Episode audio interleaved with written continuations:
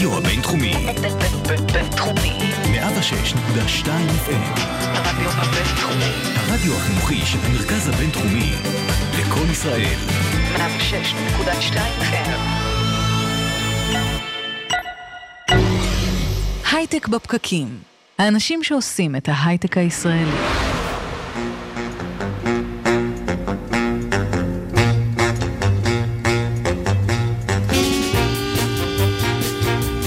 בוקר טוב, יום חמישי, 28 בנובמבר, אנחנו הייטק בפקקים. בוקר טוב חברים, מקווה שהיה לכם שבוע פרודקטיבי, מקווה שהספקתם לעשות את רוב מה שרציתם, ואם לא, אז מקווה שאתם גם סולחים לעצמכם. אני אורי טולדנו, איתי באולפן כרגע קרין רביב, הדר חי, בוקר טוב לכם. בוקר טוב. שלום, שלום. איך עבר השבוע? וואי, אה, נהדר, נהדר. עבר טוב. היית בהפגנה? לא הייתי בהפגנה. עבדתי, עבדתי, עבדתי, ואני לא, אני סולח לעצמי ש, שלא הספקתי לעשות את מה שרציתי. אנחנו משדרים לכם ברדיו בינתחומי, פייסבוק live, בכלכליסט, אצטדיון הסטארט, חפשו, חפשו אותנו גם בסאונד קלאוד ובכל אפליקציות הפודקאסטים שקיימות, במילת החיפוש בפקקים, אנחנו מחכים לכם שם. אתם מוזמנים לשלוח לנו שאלות בפייסבוק, תגובות והערות, אנחנו בשידור live, אנחנו רואים את מה שאתם כותבים, אנחנו גם נענה. מיד, אנחנו עם קרין רביב וחדשות השבוע על הנאום של סשה ברון כהן נגד פייסבוק. נעלה גם את אה, יוסי רבינוביץ' על הקו, שיספר לנו על הכספים שהחברה שלו אמורה לקבל מרשות החדשנות, אבל כך שהם לא מקבלים אותם, בגלל שאין ממשלה כבר אה, שנה. נמשיך עם אה, כרמית אורון ומהפכת הפודטק, איך זה שישראל הופכת להיות שחקנית משמעותית בתחום, וגם מה זה פודטק. לאחר מכן, לאחר יותר משלוש שנים באוויר, נספר... יותר מארבע שנים, אחי. יותר מארבע שנים? כן. טוב, טוב שיש לי אותך שאתה אומר לי שזה כל כך הרבה זמן.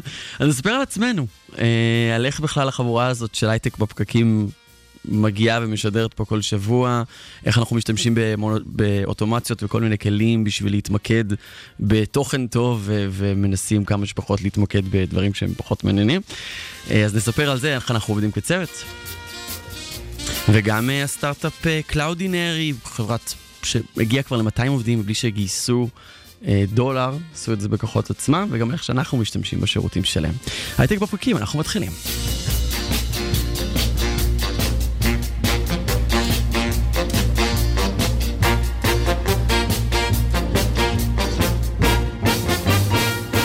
ואנחנו עם... חדשות השבוע. קרין, בוקר טוב, מה קרה השבוע? אהלן, אז כן, בשבועות האחרונים אנחנו באמת עוקבים פה בתוכנית, אחרי העניין הזה שרשות החדשנות מעכבת את, ה, את הכספים שהיא אמורה לתת לסטארט-אפים, שהתחייבה לתת לסטארט-אפים ישראלים, אה, וזה נמנע כרגע באמת בגלל הממשלה. מדובר כן. כן. כבר במעל 200 מיליון שקלים שהובטחו ל-500 סטארט-אפים. אה, והם בנו על הסכומים האלה. כן. אה, נמצא איתנו על הקו יוסי רבינוביץ', אה, מנכ"ל ומייסד חברת הסטארט-אפ קוואי, שמה שקוואי עושים, הם פיתחו טכנולוגיה פורצת דרך לעולם המשלוחים, עבר מ online ל offline, וככה הם מסוגלים להעביר חבילות בעיר בתוך שעתיים, במחיר של שקלים בודדים. בוקר טוב, יוסי. בוקר טוב. אז uh, תגיד, מה המשמעות הזאת באמת של, uh, אנחנו שומעים ככה מאוד uh, שטחי, מעכבים כספים uh, בהרבה מאוד, uh, uh, בהרבה מאוד מקרים uh, בארץ, uh, שרים לא יכולים לטוס uh, לחו"ל, uh, מה, איך, איך זה משפיע על חברות ישראליות? אה, זה משפיע בהרבה מאוד אספקטים. אה, דבר ראשון, כמנכ"ל אתה צריך אה, לחשוב מה אתה עושה עם העובדים אה, שגייסת על סמך התקציב שבעצם רשות החדשנות אה, התחייבה לתת. אה, עכשיו, גם יש את העניין של... כלומר, זה מה החברות, החברות הישראליות, אתם ממש בונים על זה את התקציב שלכם לשנה, שנתיים הקרובות. אז זה לא שבונים את כל התקציב של הסטארט-אפ על, אה, על רשות החדשנות, אבל, אבל אה, אה, רוב, תקציב, רוב התקציב של רשות החדשנות הולך לגיוס עובדים במחקר ופיתוח. אה, זאת אומרת, חלק מאוד גדול מהעובדים של סטארט-אפ בדרך כלל אה, אה, מבוססים על התקציב של רשות החדשנות. אה, וכמנכ"ל אתה צריך להתחיל לחשוב מה עושים, כי יש גם את העניין של הודעה מוקדמת, אתה נמצא באיזשהו פלונטר, הרי כמנכ"ל סטארט-אפ תמיד אתה נמצא באי ודאות, אז מה, מה הולך ופה לקרות? נוצרת אי ודאות חדשה. מה יקרה עכשיו אנחנו- עם העיכוב הזה אה, לעובדים של החברות, לגיוס העתידי, לעובדים שכבר מה יקרה נמצאים? לכם? אז איך זה הרבה עליכם? זה הרבה מעבר לכך. אנחנו, כי אנחנו דיברנו עם המון חברות, בעצם הכל התחיל לפני כמה ימים, עברו שלושה שבועות מאז שקיבלנו אימייל מרשות החדשנות שהכספים מעוכבים. ודיברתי עם השותף שלי, יואב ויניק, אמרנו מה, מה עושים, כי בעצם אף אחד לא מדבר על זה, חוץ מכם, אני חושב שאף אחד לא דיבר על זה בתקשורת, אה, שזה מדהים.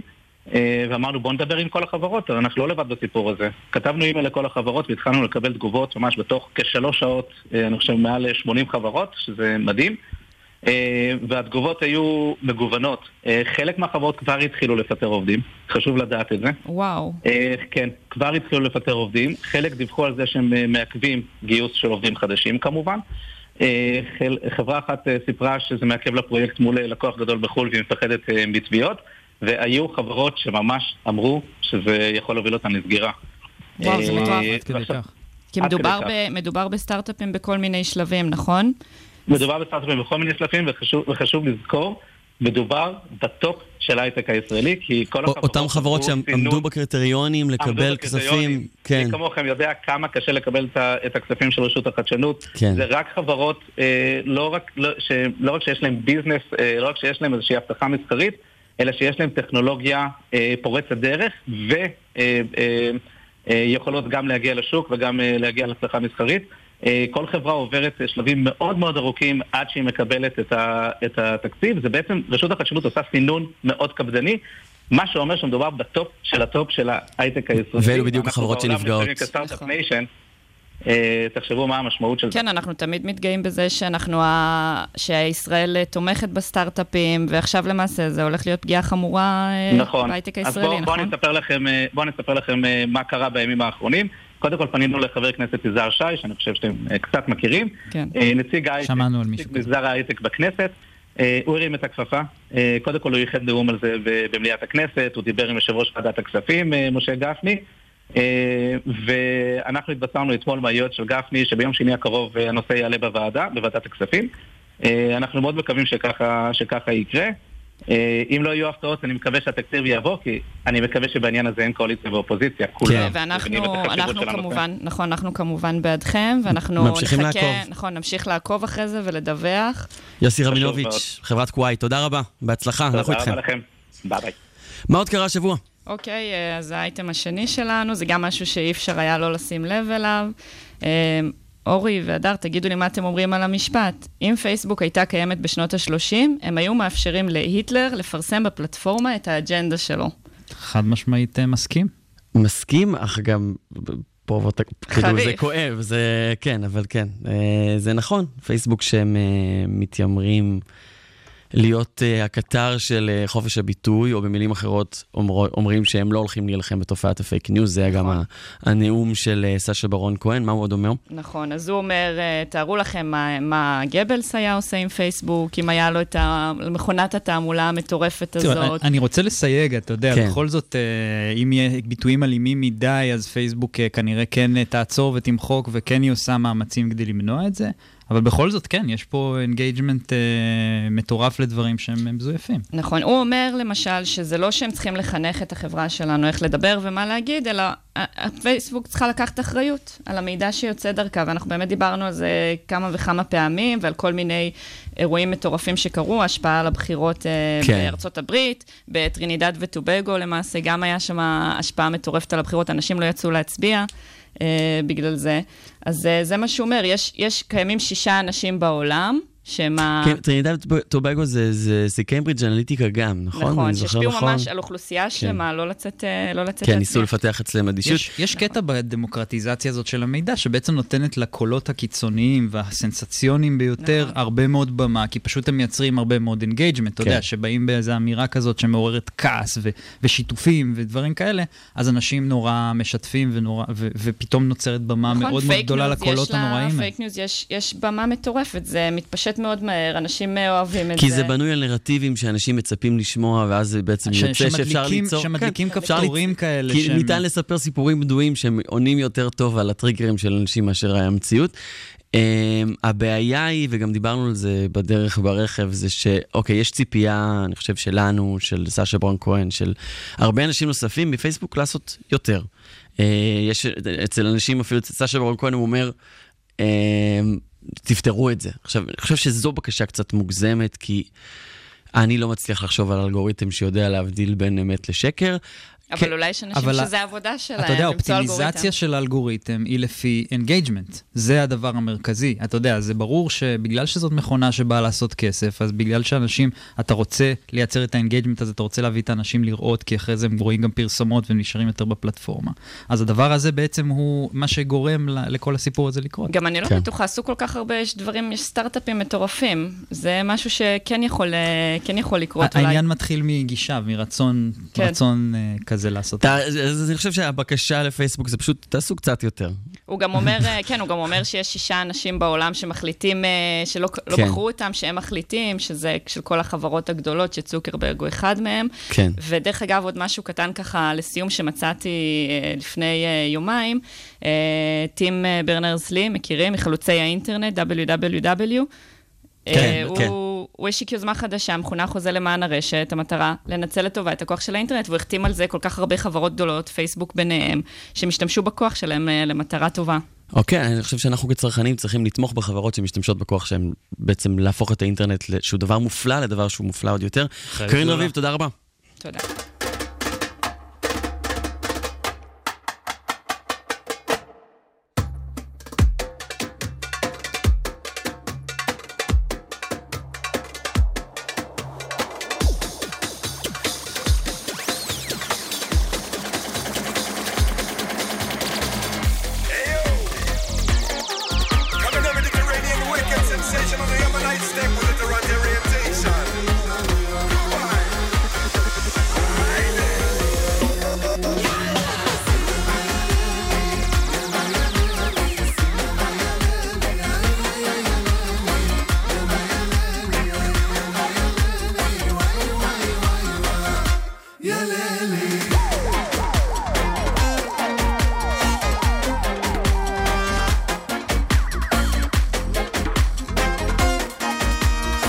אז טכנולוגיה וחדשנות נכנסת לכל תחום וכל פינה, בשביל זה אנחנו גם כל שבוע פה.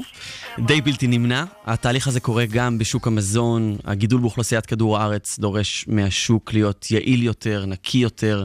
נזכיר בהקשר הזה שתעשיית הבשר נחשבת תעשייה מזהמת יותר מתחבורה אפילו. אמ, אנחנו מצפים לראות, אנחנו מצפים כצרכנים לחוויית צריכה נקייה יותר, בריאה יותר, מהירה. יותר, יותר מותאמת אישית. כל הדבר הזה במסגרת האוכל נקרא פודטק, נכון. נכון? נכון. אה, ואנחנו עם, אה, עם כרמית אורון, מייסדת ומנכ"לית אקט האב. בוקר טוב. היי, בוקר טוב. מה, מה זה פודטק לפני שאנחנו תוהים איך זה מתפתח ואיך זה הולך להשפיע על החיים. שלנו? כן, פודטק זה הכל, אני נשאלת על זה כל הזמן. וזה החל מהמולקולות, וזה החל מכל הדברים שהם נמצאים בתוך המזון, כן, הביוטכנולוגיה, אבל זה גם כל שרשרת הערך שמגיעה מה-supply chain, מכל המסע הזה שהאוכל שלנו עושה, וזה גם אה, רובוטיקה, וזה גם מה שנכנס לתוך המסעדות, ה-restaurant tech, כן? אה, זה AI וכל ה-prediction שמנסים היום להבין מה הצרכנים רוצים לאכול. יש בזה הרבה מאוד ביג דאטה, ויש בזה גם המון המון אה, צורך גם לעשות אה, ולידציה למה שנמצא בתוך האוכל שלנו, כן? אז איזה תחומים זה ממש אנחנו, יש... אה, אה, כש, אני, דבר ראשון שמדובר על פודטק, אני קודם כל חושב על, ה, על הסטייק המהונדס אה, גנטית, על הסטייק המשוכפל, איך, איך נגיד, אבל, נגיד גם, את אבל זה. גם תן-ביס כן, זה, זה. פוד, זה פודטק. כן. אפשר להגיד. כן. אני, אני מתייחסת לפודטק בצורה מאוד מאוד מאוד רחבה, שזה החל... אז, אז זה, זה הדבר הזה, וייעול של חקלאות, זה גם נחשב פודטק? אז ככה, אז יש לנו בעצם, התחום הזה נקרא agri-food. כן. בישראל, שהוא באמת מאוד מאוד רחב, זה החל מכל טכנולוגיות שמגיעות מעולם החקלאות, וישראל היא מדינה שיש לה 100 שנים של הרבה מאוד מסורת אה, כן. של אה, יישום ושל טכנולוגיה בחקלאות, ואנחנו מאוד מאוד מובילים. אבל אה, אז אנחנו מתייחסים, אז יש באמת איזו התייחסות של ה agri-foodtech, שזה כל שרשרת הערך מה-farm to fork, כן? אבל אני מתמקדת מאוד מאוד בעולמות הפודטק. ברגע שאנחנו כבר מוציאים את זה מהשדה, זה כבר יצא מרשות החקלאי, כן. איך הדברים האלה פוגשים את הצרכן הסופי. ויש בזה גם המון רכיבים של חוויית הצריכה שלנו, איך אנחנו צורכים אוכל, איך אנחנו רוצים להרגיש היום, וזה המון המון, ה-experience הוא חלק מאוד מהותי אה, ממה שקורה בשינוי הזה בעולמות המזון. על, דיברת על ישראל, הזכרת את המאה שנים של חקלאות, אז באמת, איפה, איפה אנחנו נמצאים אה, מהבחינה הזאת של אה, חדשנות בתחום? אני חושבת שאנחנו נמצאים ברמה מאוד מאוד גבוהה, ותראי, אה, המון המון גופים, גם אה, אה, משקיעים מהעולם, מפיניסטר וכן הלאה, הצהירו לאחרונה, היה כאן אה, כנס מאוד מאוד אה, גדול, שהיו בו 1,500 איש, אה, שהשטראוס וקיצ'ן אה, הפיקו לאחרונה, אה, ודיברו על זה שישראל היא הופכת להיות מעצמה בתחום הזה, אז בהחלט משקיעים בינלאומיים, כן, כמו פיניסטר, להגיד- מסתכלים על זה ככה. בין 2013 ל-2018, יש פה פי שלוש יותר אה, גיוסים בתחום של פודטק. נכון. וגם לאחרונה, תנובה וטמפו פותחות אה, חממה בצפון. שמעודדת את התעשייה נכון, של הפודטק. נכון מאוד. אני חושבת שבכלל, לממשלה יש אה, אה, חלק מאוד מאוד ניכר בכל התהליך הזה. כן. כי אם תסתכל על רשות החדשנות, מימנה יותר מ-34 חברות, אה, ויש אה, חממה היסטורית, שהיא באמת החממה של הקיצ'ן, שיושבת באשדוד, כן. אה, קיצ'ן ושטראוס, שנמצאת כבר אה, בשטח הזה אה, מעל, אה, בוא נגיד, שבע שנים, וכבר עשתה תשע השקעות בתחום.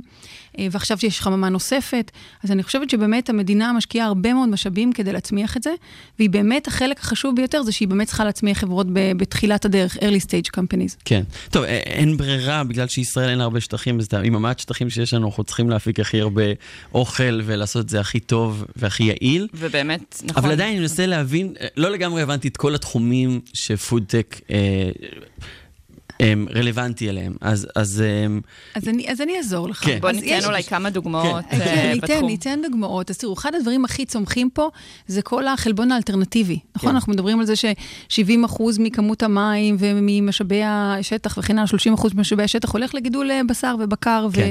ועופות וכן הלאה. אז לכן המגמה הזאת מאוד משתנה, ואנחנו מחפשים בעולם בכלל, ותראו גם זה ההשקעות הגדולות שנעשו כאן בישראל בשנה האחרונה, באלטרנטיב פרוטאין, פתרונות חדשים שמגיעים מהתחום הזה. אז uh, יש לנו את החל מהדוגמה הקיצונית והמדהימה, uh, שקוראים לה א' פארם, שגדלה גם כן בחממה של The Kitchen.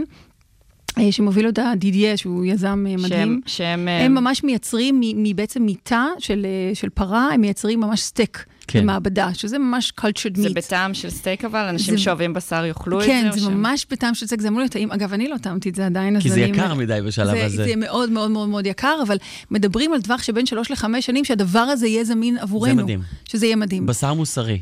לגמרי. ואם היית חלומי. שואל אותי לפני חמש שנים אם הייתי אוכלת את זה, הייתי אומרת לך שלא, אבל היום, היום כשאתה שואל אותי, ואני חושבת עוד רבים אחרים, כן. הם היו אומרים שהם אוכלו את השוק, הבשר הזה. השוק כבר פתוח לזה בעולם, יש יותר דיבור לגמרי. על אה, אפילו צמחוניות, טבעונות, נכון. אה, מעברים ל- לתחליפי בשר, השוק כבר כנראה מוכן לזה יותר ויותר. לגמרי. אנחנו גם בישראל, יש לנו הרבה מאוד עוצמה שקשורה באקדמיה.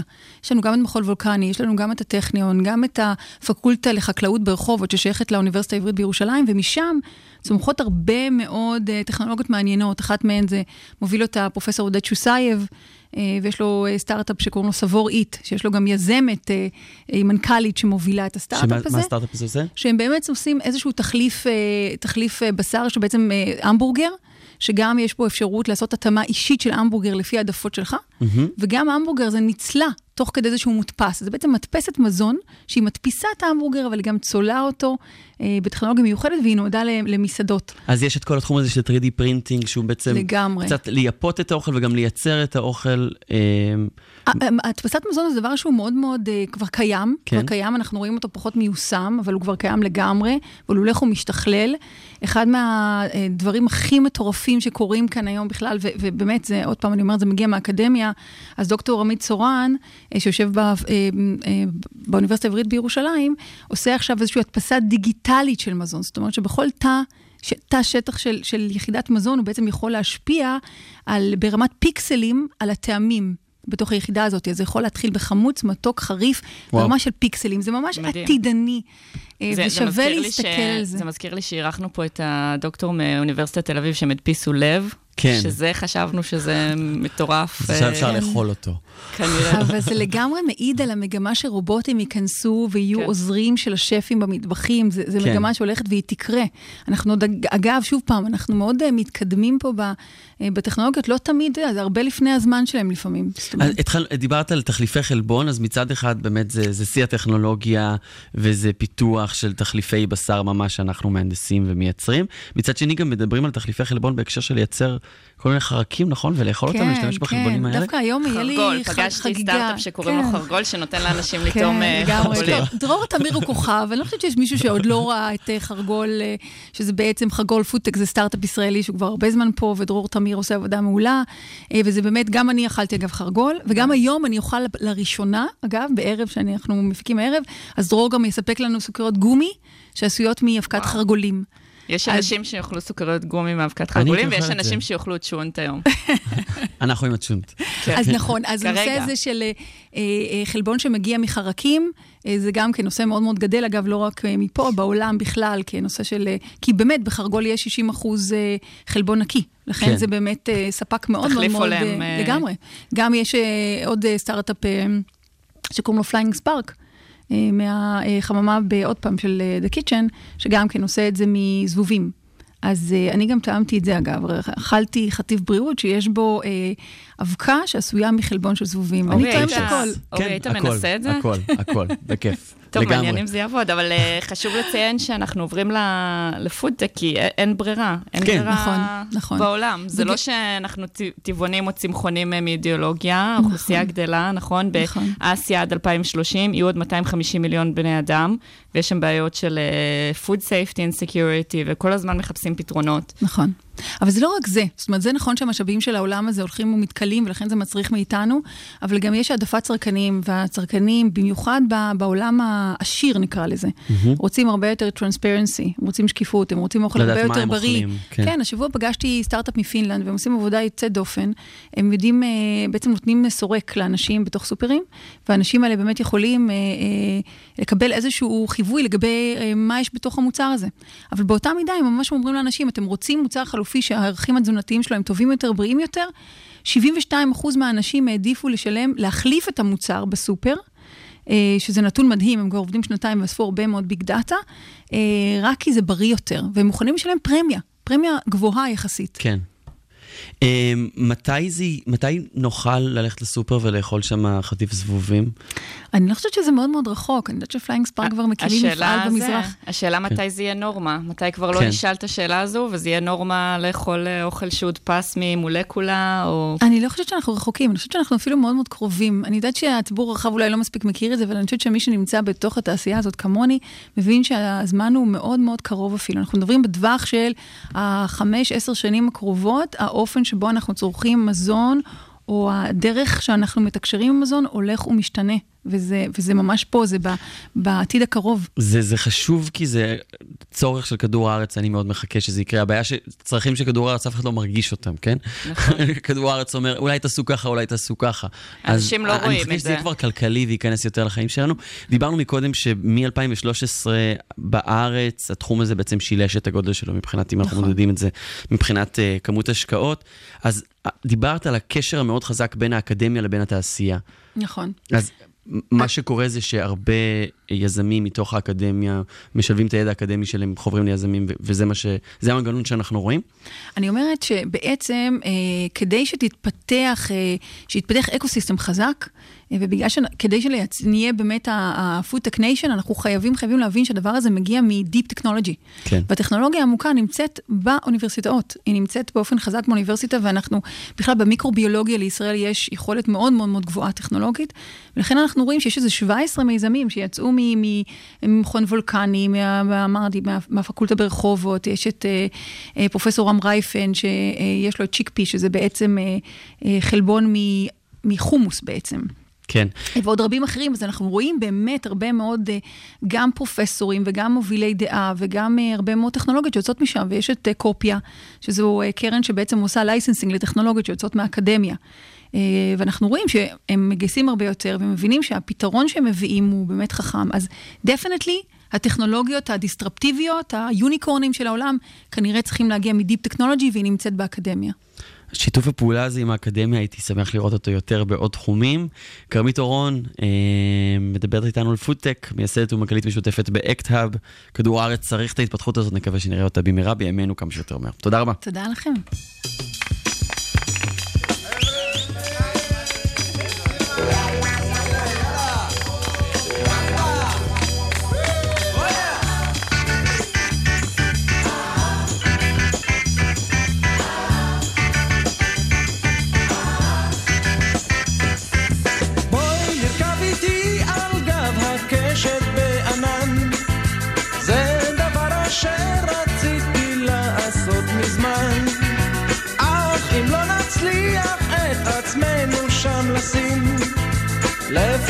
נרכב על גב סוסים. בואי ונקנה אופנוע ואיתו נדהר, נחרוש את הדרכים בעמק ובהר.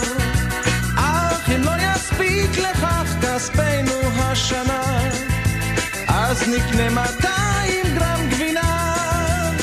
כי לא חשוב לאן נלך, ולא חשוב מה נעשה, שנעשה זאת רק ביחד זו עם זה. לא חשוב לאן נלך, ולא חשוב מה נעשה, רק שנהיה ביחד זו עם זה.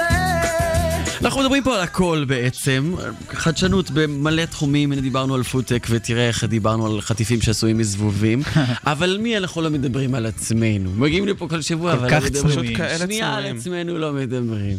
אז אני חושב שהגיע הזמן אה, להקדיש אייטם, שנבין מה קורה פה מאחורי הקלעים. בסופו של דבר, אני לא יודע כמה מאזינים שלנו יודעים, אנחנו מתנדבים, אף אחד לא משלם לנו כסף על זה. אנחנו מגיעים לפה שבוע אחר שבוע, מנסים כמיטב יכולתנו אה, להעלות פה הצגה הכי מקצועית שאפשר. אה, שקד דמבו איתי באולפן, הדר חי. שלום, שלום. זה מתרחש כבר ארבע שנים, נכון? כן. אני חשבתי שלוש, יותר משלוש שנים. ארבע שנים. לא, אנחנו רצים כבר תקופה. כל שבוע, אתה הדר. קם בחמש ומשהו. וואי, הדר קם בחמש. החיים ביוקנעם. הוא נוסע. בפקק. כן. בדרך כלל יש, אה, לצערנו, תאונה בכביש 6 אה, לדרום. לפחות אתה כבר עכשיו עם מוכן. הנתיב פלוס שתיים לפחות, יש לך, לא יודע, זה נותן איזה יותר? פקקים. יותר? איך זה התחיל? אנחנו מדברים, יזהר שי מקים את, את אה, סטארט-אפ סטדיום לפני... ב-2011. כן, אז אני חושב שאם אנחנו מתחילים על ראשית התוכנית הזאת, זה כנראה... ה- אז זה- ההתחלה של כן, הקהילה זה של. האיצטדיון. אבל ההייטק בפקקים בעצם התחילה ב-2015, כן. כשבעצם יזהר החליט בצורה די ספונטנית, נראה לי, מהאוטו או משהו כזה, לעלות אה, אה, בלייב, בפייסבוק לייב, שאז היה ממש חדש. חדשני בטירוף, כן. כאילו אנחנו עושים כל הדרך עם פייסבוק לייב התוכנית הזאת. לגמרי. עשתה- היא התחילה- כן. היא התחילה ביחד עם פייסבוק לייב וצמחה משם. ומי שרואה אה, אותנו כרגע ב-HD 4K בכלכליסט וב- ובסטארט-אפ סטדיום לא כך היה, התחילו מפלטפורמה שנקראת R-Live. ב-Live, אבל לפני לייב. זה היה זולה, ואתה יודע, בהתחלה כמובן קשיי ההתחלה חבלי הייתה לידה. מקרטעת, ההתחלה כן. הייתה מביכה קצת, ההתחלה הייתה מקרטעת.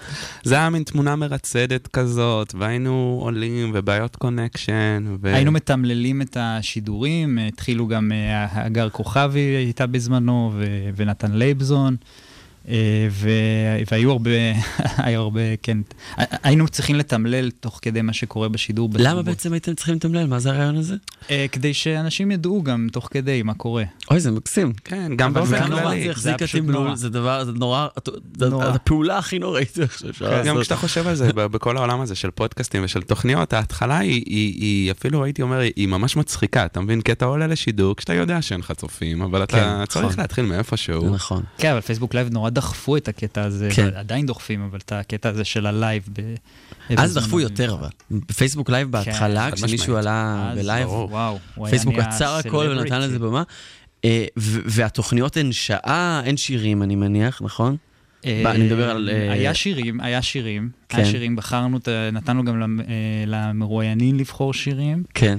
כן. אה, והכנסנו אותם ככה בבין לבין, שזה כן. היה מגניב. וזה אז כל מרואיין אחד אחד גם היה עולה בתוכנית? מהבית. לא, כן. זה לא היה מרואיין אחד בתוכנית, היה כאילו כמה, אה, כמה פינות, אה, וכל אחד שידר בעצם או מהבית או מהמשרד שלו, וזה היה כזה, אתה יודע, בגלל, ש, בגלל שהיה קטע כזה שאתה יודע, אתה לא רואה את האנשים בעיניים, אז אתה צריך לדעת מי, מי לוקח עכשיו את השאלה.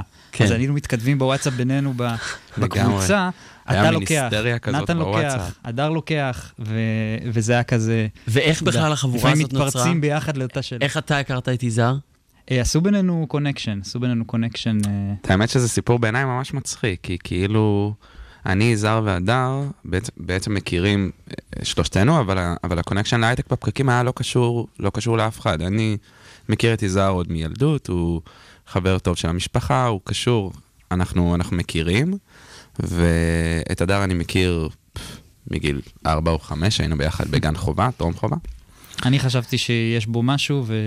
כן, מאוחר יותר אני התחלתי להתנדב בסטארט-אפ של הדר, התחלתי להתנדב שם, לעשות להם קצת אוטומציות ועניינים, ואז הדר משך אותי להייטק בפקקים. כמה, כמה חודשים אחרי שנכנסת, אני משער. כן, נכון. שאתם מכירים מילדות, נכון? הייתם כן, ביחד מהגן. בגן ברמת גן? והדר ויזהר זה connection שגיליתי את זה שלא קשור אתמול, אליי. אגב. דיברתי עם שקד לפני האייטם יש. לו תמונות סופר מביכות שלי. כן, לא? ידעתי את זה. אתה רוצה תמונה של הדר משתין למדורה? כן, יש זה לי תמונה התמונה. פנטסטית. אתה יודע איזה התמונה. טלטלים היו לו בתור ילד? אז אה, ונותק ביניכם הקשר, חזרתם, זה 12 שנה אחר כן. כך. אגב, כל מי נותק, שזה כן. לא מעניין אותו ורק רוצה לשמוע איך אנחנו עושים אוטומציות וכולי, אנחנו מגיעים לזה עוד מיד. בסדר? לזה ממש. ממש עוד רגע, ממש עוד רגע. אה, אז כן, אתה צודק, ניתקנו קשר, היה תקופה מאוד מאוד ארוכה שאני והדר לא כל כך היינו בקשר, ולדעתי לקראת צוק איתן אנחנו חזרנו כן. לקשר, היה מין דאגה כזאת, שנינו היינו בצבא, התחלנו לדבר. צה"ל connecting people. לגמרי, לגמרי, ו... ואורי בכלל עבד פה ברדיו, ואיכשהו השתחרר אורי אלינו. נמשך בכוח. אני הייתי. מפיק אורי שידורים. שזה החבר'ה שכרגע אני מצביע על אה, כיסא ריק, כי כבר אם אנחנו עושים הכל לבד, לא צריכים מפיקי כן. שידורים מהרדיו. אה, אבל כשהם כן מגיעים הם. מאוד עוזרים. אה, אז אני הייתי בתפקיד הזה, עבדתי פה כמה שנים, ועבדתי על סטארט-אפ שנקרא יאללה משנים מהספה, אפליקציה ליצירת מאבקים ויוזמות חברתיות. אה, וכזה הייתי בתפר שבין רדיו לבין סטארט-אפיזם, יזם, כן. וזה ממש בא לי בול. אה, כן. לשלב את זה אנחנו כאן. ראינו את הפוטנציאל כמו סקאוטרים טובים, משכנו אותו אלינו. תפסנו את אורי, לקחנו אותו והיו עוד אלינו. אנשים טובים שהיו בדרך, שחשוב אה, להזכיר את השמות של רועי קליק וסיון קלר. נכון. וניצן גל קליק- ואורטל הבר. המפיק האגדי שרדה בכולם אה, לעמוד בזמנים. נכון, אז היה כן, לנו פה כן. את אה, רועי, שבאמת היה לנו תפקיד שנקרא control, שהוא היה בעצם נמצא פה באזור הזה, אם אה, אפשר לכוון פה את המצלמות, אז באמת היה לנו מסך כזה, ורועי היה גם דופק לנו כל פעם כן. שמתחיל להיגמר הראיון, אז אה, יאללה חבר'ה, ת- תסיימו. סיוון עם אה, סטארט-אפ בפקקים האלמותי, כן. הייתה מריצה את היא- הפינה היא הזאת ממציאה את שנה ו- הפינה בעצם, כן. סוג של... ואיך שאנחנו מתנהלים בסיפור הטכני והתפעולי זה גם סיפור מעניין. אנחנו מנהלים הרבה דברים בגוגל שיטס, יש לנו בעצם אה, מין גיליון כזה. חשוב uh, לציין בכל הסיפור הזה שהחלק המעניין זה שבעצם אנחנו, כמו שאתה ציינת בהתחלה, אנחנו מתנדבים כולם, ואנחנו בעצם משרות מלאות מעבר למה שאנחנו עושים כאן. נכון. ולמרות זאת אנחנו הצלחנו באיזה ארבע שנים לגרום לפודקאסט הזה להגיע למקום מאוד מאוד רציני, אנחנו זכינו בתחרות של גיק טיים ב-2018. תוכנית, לא פודקאסט, לא פודקאסט, תוכנית. נכון, אנחנו כבר לא מגדירים את עצמנו כפודקאסט, אנחנו סוג של תוכנית בוקר. אמ, אנחנו. חצינו אה, את אה, בוא- רף. בוא נהיה צנועים, בוא נהיה צנועים. בוא נהיה צנועים. רגע, אז, אז שנייה, אז, אז הצורה שבה אנחנו מתנהלים אה, ב... איך זה נראה מבחינת מרואיין, אוקיי? אני עכשיו... בוא נדבר על בוא הפרוסס. נגיד שיש לי כן, אפליקציה ליצירת מאבקים ויוזמות חברתיות. שנקראת יאללה משנים מהספה, אוקיי? אמת. ואתם שמעתם עליי, יוצרים איתי קשר, נכון, הגענו למסקנה שאתה מעניין. ואני רוצה להגיע חשוב לתוכנית. להגיד גם ש... ו... וסליחה אם אנחנו לפעמים ככה... אה, אתה יודע, זה נשמע כאילו אני נורא, זה, אנחנו אוהבים את זה, אנחנו אוהבים לקבל פניות, אנחנו מקבלים, בער, אני מקבל בערך 3, 4, 5 פניות ביום, אה, ואני משתדל לענות ולהסתכל על כולם, כן. ואנחנו מכניסים הרבה פעמים דברים שהם או חדשים, או מאוד כן. רלוונטיים, או שהם אה, באמת מעניינים. כשהמטרה להביא ערך ליזם, יזמת. או כל איש הייטק שבאמת כן. יכול להתעניין. כן, כן, אנחנו גם מאוד מגנים על התוכן שלנו, אנחנו בחיים לא לוקחים תוכן ממומן באיזושהי צורה. כמובן, כן. ברור, צריך להגיד. אז רגע, אז, אז אנחנו, אוקיי, יש, יש רעיון שאנחנו, בדרך כלל אנחנו קובעים את הדברים שבועיים שלושה מראש, נכון? הרעיון בגדול נקבע באמת איזה כמה שבועות מראש, מתי שעולה לנו זהו. ביום ראשון בוא נגיד שאנחנו מתחילים לחשוב על איך אנחנו משבצים ליינאפ לתוכנית הקרובה, ליום חמישי. אה, וחשוב להגיד, לפעמים אנחנו, משאיר, אנחנו משאירים הרבה פעמים מקום לדברים שהם אקטואליים, שהם חדשים, כן. שקרו אתמול. כן, אוקיי, אין אז, לדעת מה אז יקרה אני ביום רביעי. כמרואיין, תמיד מגיעה איזושהי דרישה למלא טופס. נכון. טופס גוגל פורם נראה? תמים מה קורה ופשוט. שם? נראה כן. תמים ופשוט, טופס שאתה ממלא, בטופס הזה אתה ממלא את כל הפרטים האישיים שלך, כמובן ששום דבר לא למטרות מסחריות. ואתה ברור, גם נו, מוסיף אה, תמונה, כן. אתה כן. גם מוסיף תמונה, כן, כן. כן. תמונה של עצמך. ואז מתחיל לרוץ האוטומציה ש- אז שלנו כביכול אני מילאתי מאחורה. טופס סטנדרטי, אבל מה שקורה מאחורה זה, תספר לנו שקט. מה שקורה מאחורה. טוב, אז הטופס בלי שלך... מונחים טכניים, אחי. בלי מונחים טכניים. הטופס שלך עובר אה, לסוג של אקסל שאנחנו משתמשים בו, נמצא בדרייב, ושם מתחילות לרוץ כל המיקרו סרוויסים שלנו, כל התוכנות. אה, הן לוקחות את התמונה שלך, שולחות את זה לקלאודינרי, שאנחנו עוד מעט נדבר איתם, אה, ועושים כל מיני מניפולציות, וככה אנחנו אה, בעצם יוצרים פוסטר.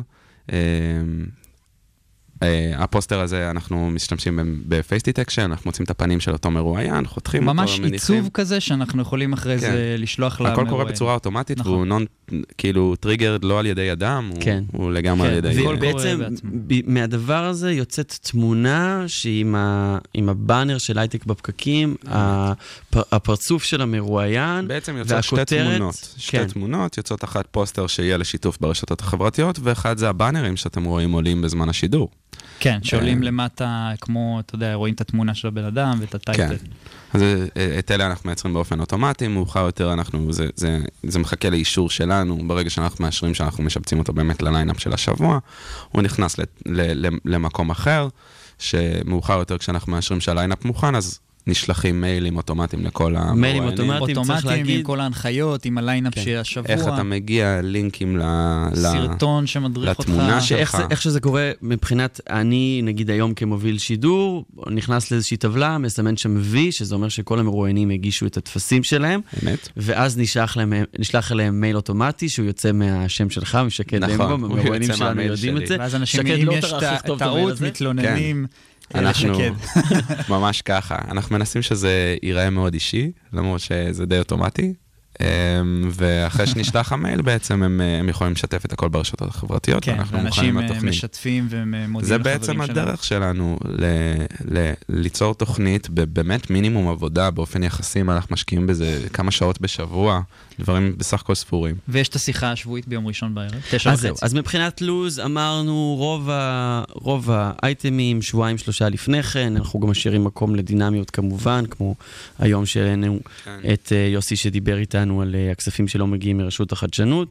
אה, יום ראשון, בעצם בתחילת השבוע שלפני התוכנית, זה, זה מין איזה שיחת סגירות כזו, כן, נכון? שיחה כזאת שמשתדלים שהיא תהיה סביבות רבע שעה, 20 דקות, אה, שאנחנו עושים ועידה, מדברים על מה שיהיה השבוע וגם על מה שיהיו אולי בשבועיים, אה, בשבועיים, שלושה הקרובים, אה, כל מיני דברים שהם גם מעבר אם צריך. אה, ועוד משהו שאנחנו עושים, וגם לא הזכרנו אותו, אחרי כל תוכנית אנחנו יושבים חצי שעה או כמעט שעה אפילו, כן. אה, לעשות אה, איזשהו מה היה טוב יותר, פידבק. מה היה טוב פחות. בדיוק, מה, איך אנחנו יכולים להשתפר לפעמים הבאות, מה עשינו, אנחנו קוטלים אחד את השני, מה כן. היה טוב, מה היה לא טוב. דרך אגב, הוא שנראה לכם מאוד תמים. honest. אני, כן, אני תמיד נורא עושה. חיובי, אני נורא חיובי בטח בשידור, חיובי. ברור. אבל ברגע שנסגר המיקרופון, אני הופך אה, להיות כן, כן. איזה מרושע. אדם שלילי אכזר. ומלא ביקורת. מלכה אותנו. מוציא את הזעם שלי פה כל יום, החל מתשע וחצי. הרעיון שלך היה בגדול טוב עד שפתחת את הפה, מאותו רגע זה הידרדר משמעותית. לא, אז כן, צריך להגיד ש, שאנחנו פה בעצם עושים הפקת לקחים, יש כמה דגשים. איך שאני רואה את זה, זה שיש דגשים עיקריים שאנחנו שמים אליהם לב, כל איזה חודש, חודשיים. אה, היו לי דגשים אחרים, אם זה היה מ... אה, לגמרי, אנחנו לקחנו- מרואיינים ולהיות קצת יותר ברוטליים בהתחלה, ולהבין שחוקי דיבור ברדיו הם קצת שונים, ובסופו של דבר המאזינים שלנו רוצים לשמוע דברים מעניינים, ו- וזה הדבר הקדוש, לא, וזה מה גם שאנחנו צריכים היופי לעבוד הוא עליו. ש- שבצורה שאתה בעצם העברת לנו תמיד ביקורת, אתה נתת כאילו, כאילו לקחנו איזה מטרת יעד לטווח ארוך יחסית, לאיזה שלושה חודשים נגיד, לקחנו איזה טווח, אנחנו צריכים לקטוע מרואיינים יותר, להיות פחות נחמדים, ש- שזה פשוט אופי של, של רדיו, ככה, כן. שאולי לא הייתי אמור להגיד עכשיו. לא, זה בסדר, ברדיו... לא, צריך לקטוע, צריך לעצור, אתה יודע, כאילו, הזה, כן. יש פעמים שגם אתה צריך לסיים את, ה, את האייטם ואתה צריך נכון, לעמוד לארוז בזמן. את זה יפה. יש ליינאפ שאנחנו מסדרים אותו, של בעצם כמה זמן אנחנו מקדישים לכל פינה, לכל דבר. בגלל שיש לנו שלושה, ארבעה לפעמים אה, מרואיינים בשידור או אייטמים, אז אנחנו צריכים לעמוד בזמנים. בסוף אנחנו מתחילים בשמונה וחצי, מסיימים את תשע וחצי, זה ברזל, אנחנו לא יכולים... המסגרת. של הרדיו מגיעים נתנה שעה לנו לפני. מקום, אה, זה, זה, זה הכניס אותנו למקום מאוד מאוד מקצועי, אתה לא יכול לעלות ב-8.34, כי אז יהיה Obviously 4 דקות של שקט. נכון. כן, וה, והקטע שאנחנו גם אה, מין שילוב מיוחד, לדעתי, של אה, לייב ופודקאסט ותוכנית רדיו. כן. שיש פה איזה מין שילוב של הרבה מדיומים שצריך לדעת להתאים, אתם יודעים, ברדיו הצורה שונה קצת מאשר בפודקאסט, וצריך לקחת את כל השיקולים האלה בחשבון. הרבה אנשים שאומרים לי, אומרים פודקאסט, זה לא בדיוק פודקאסט, אנחנו תמיד מתקנים את. זה כי... כי זה זו. תוכנית, זה הרבה דברים. אה, בסופו של דבר, על כל דקה של ראיון פה, אנחנו מנסים להפיק ממנה את המיטב, גם להפוך את זה לוידאו שאחר כך נחתך ונשלח למרואיינים, גם לשדר את זה בפייסבוק לייב, גם להפוך את זה לפודקאסט שעולה בכל אפליקציות הפודקאסטים תחת מילת החיפוש בפקקים. אה, מנסים ממש לנצל את המקסימום. כמה שמות שהם מאוד מעורבים בהכל ועדיין לא נאמרו כאן. אה, ניר- נירית כהן שהצטרפה אלינו לפני חודשיים, נכון. חודשיים שלושה. נכון, כן. נירית כהן, שמאחורי הקלעים מסדרת אותנו אחרי שנים של ניסיון ב- כן, בהתנהלות 30 ארגון- שנה באינטל, היא כן. הייתה משאבי כן, אנוש. כן. היא לא יודעת שאני חושב את זה עליה, אבל היא גורו. בהקשר של מסדרת אותנו. מאחורי הקלעים, וכל פעם אוקיי, אוקיי, אוקיי, ככה מתנהלים. אני פשוט מדהימה, וכמובן לומד. אה, קרדיטים, אז יש לנו גם את אה, מוישי פרידמן. קארין רביב, שהייתה פה לפני חצי שנייה. המומחית שלנו לענייני סין. התחקירנית הטובה ביותר הבן אדם בעולם. הכי יסודי. שקיים. היי, קארין, שמענו איזה משהו מוזר אה, על סין, את יכולה לבדוק את זה? יש לה רשומות מהממשלה. כן. מציעה דברים שהשב"כ יכול לקנות ממנה. וגם שמות שהיו מעורבים פה, אה, אורטל אבר, כפרה עליה, שנכנסה אה, כולנו ללב והייתה, טוב, אני לא יכול להתחיל לדבר על כל אחד, זה כן, יהיה כן, לא כן, מעניין כן, מראיינים. אורטל אה, וניצן. ניצן גל, אה, נתן לייבזון, שרק נתן לפני חודשיים. היה... האיש והאגדה. כן. יזהר שי, יזהר שי. יזהר שי. התחיל את כל העניין, צריך להגיד. עכשיו הוא חבר. כנסת ועזב אותנו. כן. אה, כן, לגמרי. מגיע קרדיט. טוב, אז זה היה קץ הקצת דביק, סליחה לכולם, אנחנו חוזרים לדבר על דברים שיותר מעניינים כן. אתכם. בוא נהיה רציניים. אה, מה שאני חושב הוא מאוד מעניין זה ההתנהלות הארגונית, אנחנו מאוד פלאט, פלאט. דמוקרטים. כן, הדר מבטא. הוא, צריך להגיד, הוא קצת מוביל את זה יותר קדימה, אה, עורך הראשי של, ה, של התוכנית, אבל בסופו של דבר כל אחד מאיתנו אה, לוקח על עצמו אחריות, אף אחד לא בודק אותו. אה, הדר, אתה מנהל את זה מאוד יפה, הייתי רוצה לשמוע, כאילו, איך, איך אתה תופס את זה. האמת שהדרך, זה גם מה שהיה לי ב, ב, בעסק אה, הקודם, ואתה יודע, אני, אני מאוד אה, אוהב את הצורה הזאת שבה אנשים בסוף אה, אחראים, אנשים טובים מאוד, שבסוף אה, כל אחד מהם מביא את היכולות שלו, ומרגיש שזה שלו, ומנהל את זה. כן. זאת אומרת, אם אתה...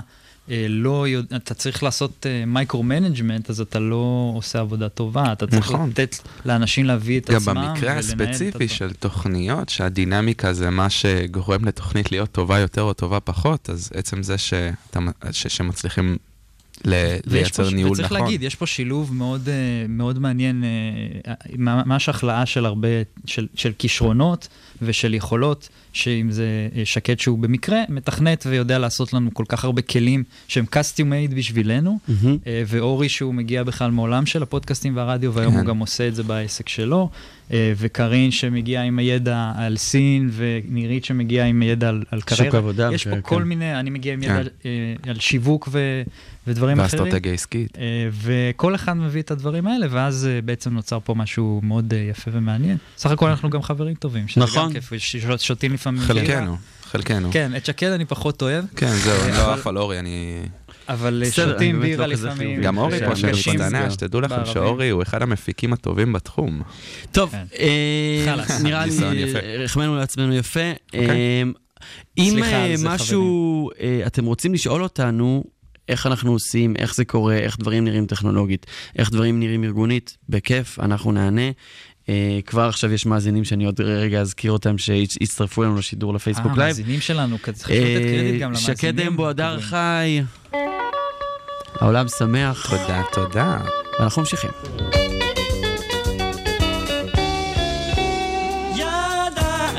ימים טובים מאלה, אה, החדשות היו קטנות.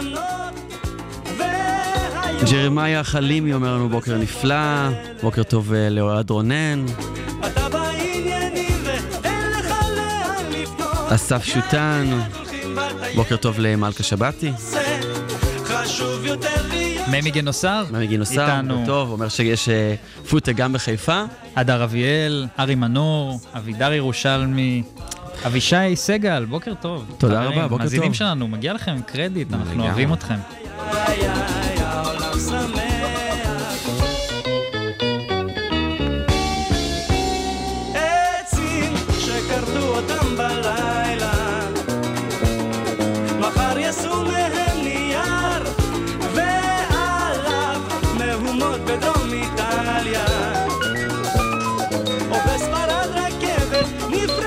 אנחנו ממשיכים עם סטארט-אפ בפקקים.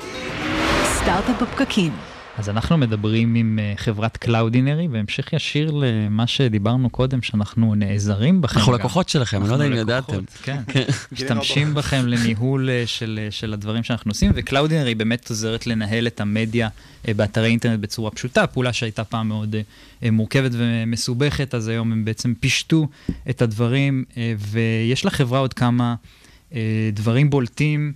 בהם, ביניהם, שהיא צמחה ללא גיוס חיצוני, זה תמיד משהו שהוא מעניין לשמוע על, על הסיפור, על איך, הכל, איך הדבר הזה התחיל, ו, אה, וגם הסיפור שהם אה, מנהלים, מתנהלים תרבותית בצורה מעניינת. אז בואו נתחיל מאיך הכל התחיל אצלכם. אתם כבר יותר מ-200 עובדים, עוד לא גייסתם כסף, נכון? לא נכון. גייסתם כסף ממשקיעים חיצוניים? איך זה התחיל? מדהים.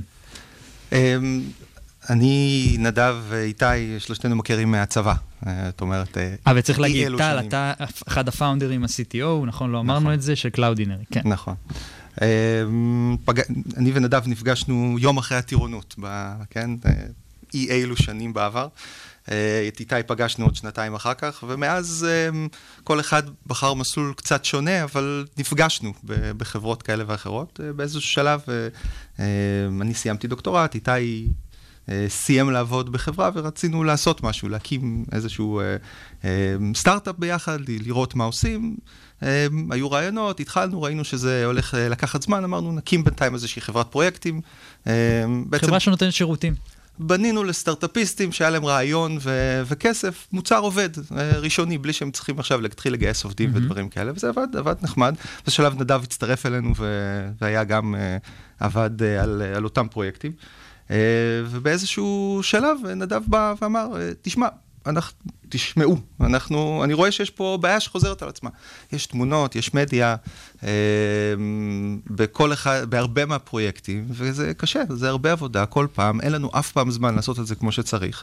אה, ואין שירות, אין שום דבר שעושה את זה זאת מספיק טוב. אומרת, זיהיתם בתוך כדי שאתם נותנים שירותים ביחד, זיהיתם איזושהי בעיה מאוד כואבת שאתם אה, הרגשתם שאתם אולי יכולים לפתור אותה. נכון, בתכלס התחלנו לבנות את השירות הזה, הלקוחות הראשונים היו הלקוחות של החברת הלקוחות פרויקטים. שאתם כבר עבדתם אה, איתם. כן. ואז מהיום הראשון בעצם אתם יכולים להכניס כסף עם המוצר הזה. נכון.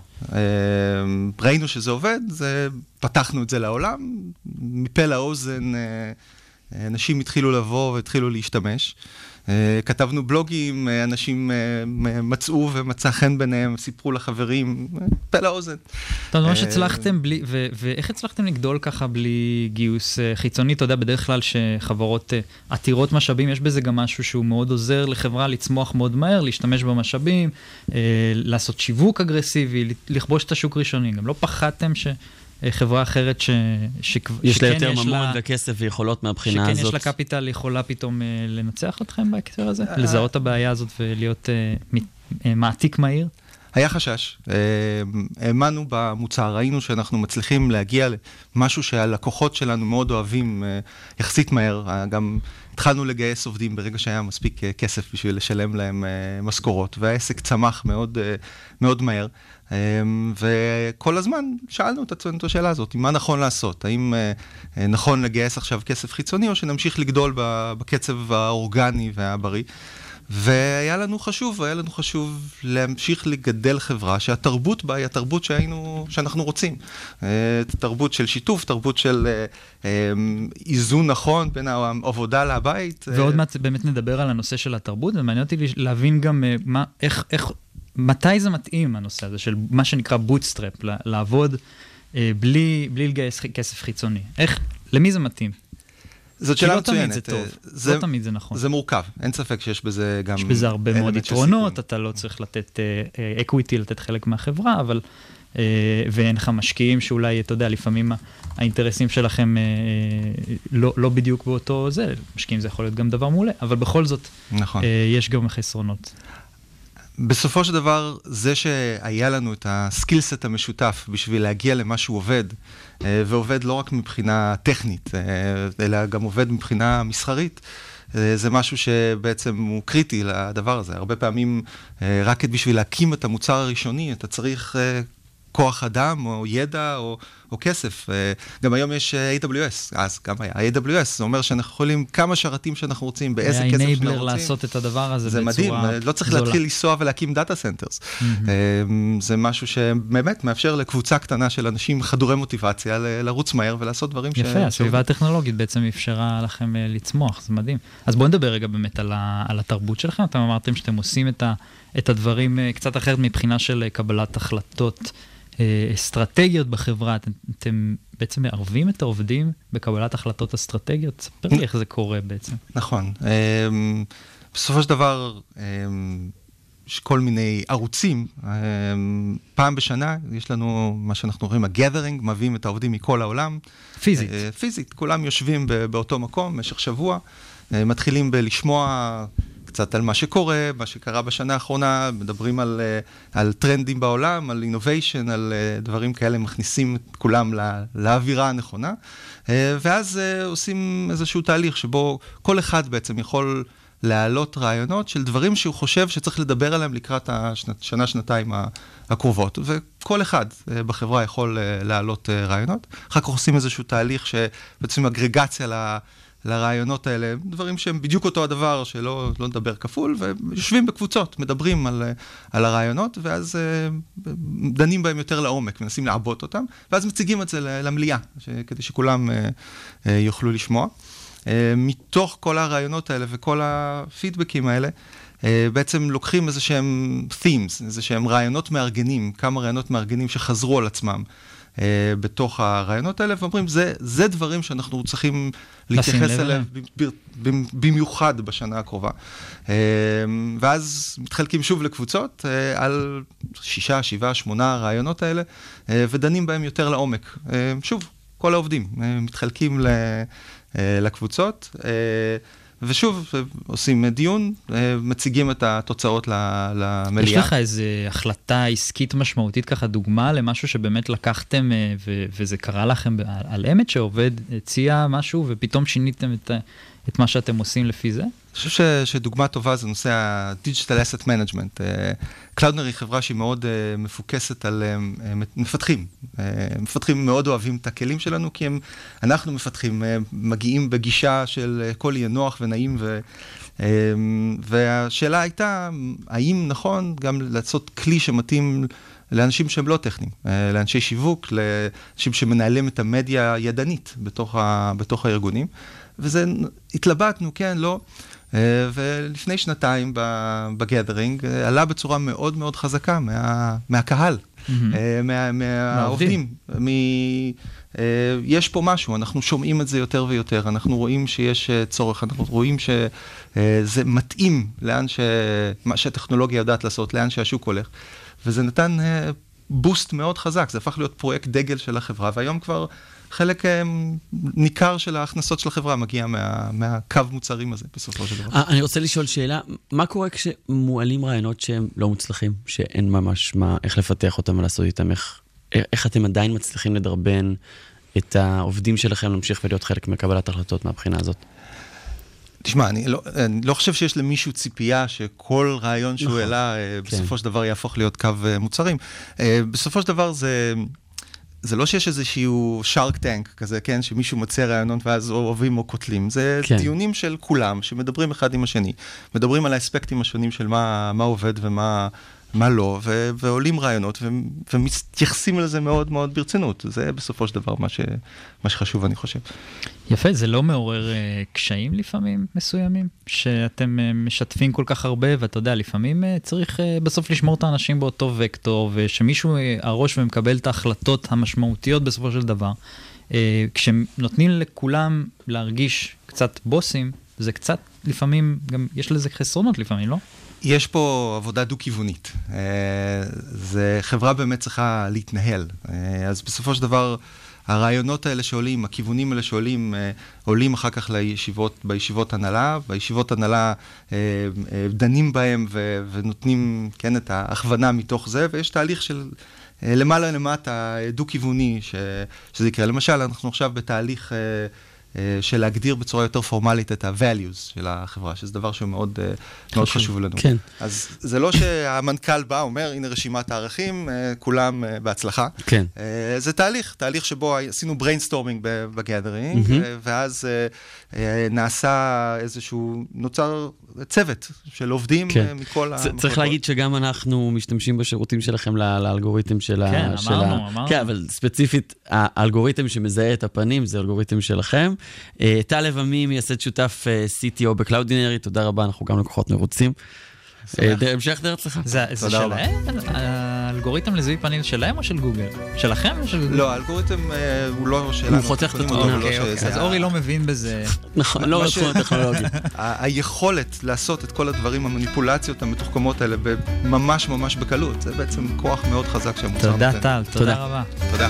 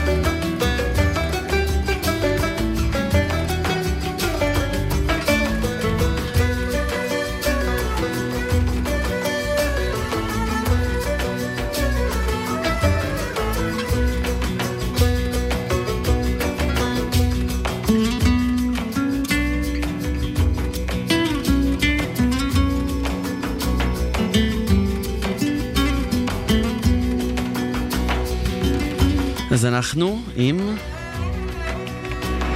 פרשת השבוע. קרה לנו דבר מאוד נחמד השבוע, כאשר אחד המאזינים שלנו אמר שהוא מאוד אוהב להאזין לתוכנית, וכתב את פרשת השבוע בעצמו. וואו. אה, קוראים לו ניצן, ניצן דגן, היה בתקשורת עם אה, קארין בהקשר הזה. תודה ניצן. כן, אז אנחנו נביא אה, את דבריו על פרשת תולדות, אה, וגם איתנו על הקו ירון מגל, בוקר טוב, אתה מדבר איתנו ממצפה רמון, נכון? בוקר מצוין. בוקר כן, מצוין. נכנסים למכתש, כן. אז אני הולך להקריא את הפרשה כפי שכתב אותה ניצן.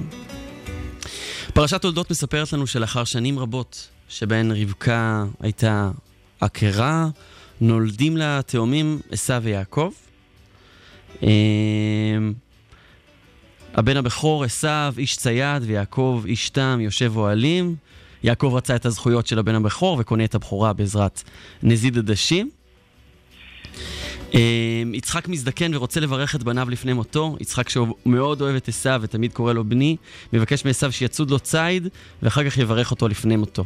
רבקה שאוהבת את יעקב מבינה שזה עכשיו או לעולם לא. מבשלת לו, מלבישה ומחפ... ומחפשת ליעקב, לדמותו של עשו, כדי לגנוב את ברכתו של, של אב יצחק. עכשיו, מה שלא ממש ברור זה למה יש רק ברכה אחת. למה לא יכולות להיות הרבה ברכות? ירון? כן, כן. אז ראשית כל אני אגיד מילה אחת לפני, פרשת תולדות מאוד יקרה לליבי, כי זו פרשה של תאומים, ויש לי תאומות, ואפילו לאחת מהן קוראים ניצן, אז אולי זה מתחבר לניצן. באמת דגן, מתחבר. כל הכבוד לו על הפוסט הזה. אז שקד וניצן תאומותיי, נסיכותיי, בנותיי 11. אה, באמת, אה, אה, ובאמת הפ- הפסוק הראשון זה פרשה שכולה על תאומים, ואולי לא במפתיע, בפסוק הראשון יש, יש מילים תאומות, ואלה תולדות יצחק בן אברהם, אברהם הוליד את יצחק. אז גם פה יש תאומים ורמז לתאומים, ובאמת הפרשה הזאת היא תחילת המאבק בין שני תאומים, אני תמיד אומר לתאומות שלי שהן צריכות להתנהג אחת, אחת לשנייה יותר יפה מאשר עשו ליעקב ולהפך. אה, אז באמת כל הפרשה הזאת, עוד מהבטן יש מאבק אדירים בין גישת עשו, שהוא איש ציד, איש שדה, איש... אה, אולי איש מלחמה ו- וקצת דמים, לבין גישתו של יעקב, שהוא עדין, אולי קצת לפלף אפילו, ובאמת נשאלת השאלה למה אי אפשר לתת שתי ברכות. אז התשובה הפשוטה לעניין הזה היא שבעצם אה, הברכה פה שניתנת היא הברכה של מי ימשיך את הדרך של יצחק ומי יקים את עם ישראל. ופה אי אפשר לתת את הברכה הזאת לשניים. אבל אנחנו רואים שיצחק חושב לתת את הברכה הזאת אה, לעשו, אבל כשמגיע אליו אה, אה, יעקב עם, ה, עם הידיים של עשיו, או עם התחפושת של הידיים של עשיו, כן. הוא, הוא חושד מאוד. הוא שואל, רגע, איך הגעת כל כך מהר? מה מיהרת למצוא בני? הוא אומר, "אה, בוא, בוא תיגש, אני רוצה להרגיש אותך, והוא שם לב שהכל כל יעקב, אבל הידיים ידי עשיו. והוא שוב שואל, האם זה אתה בני?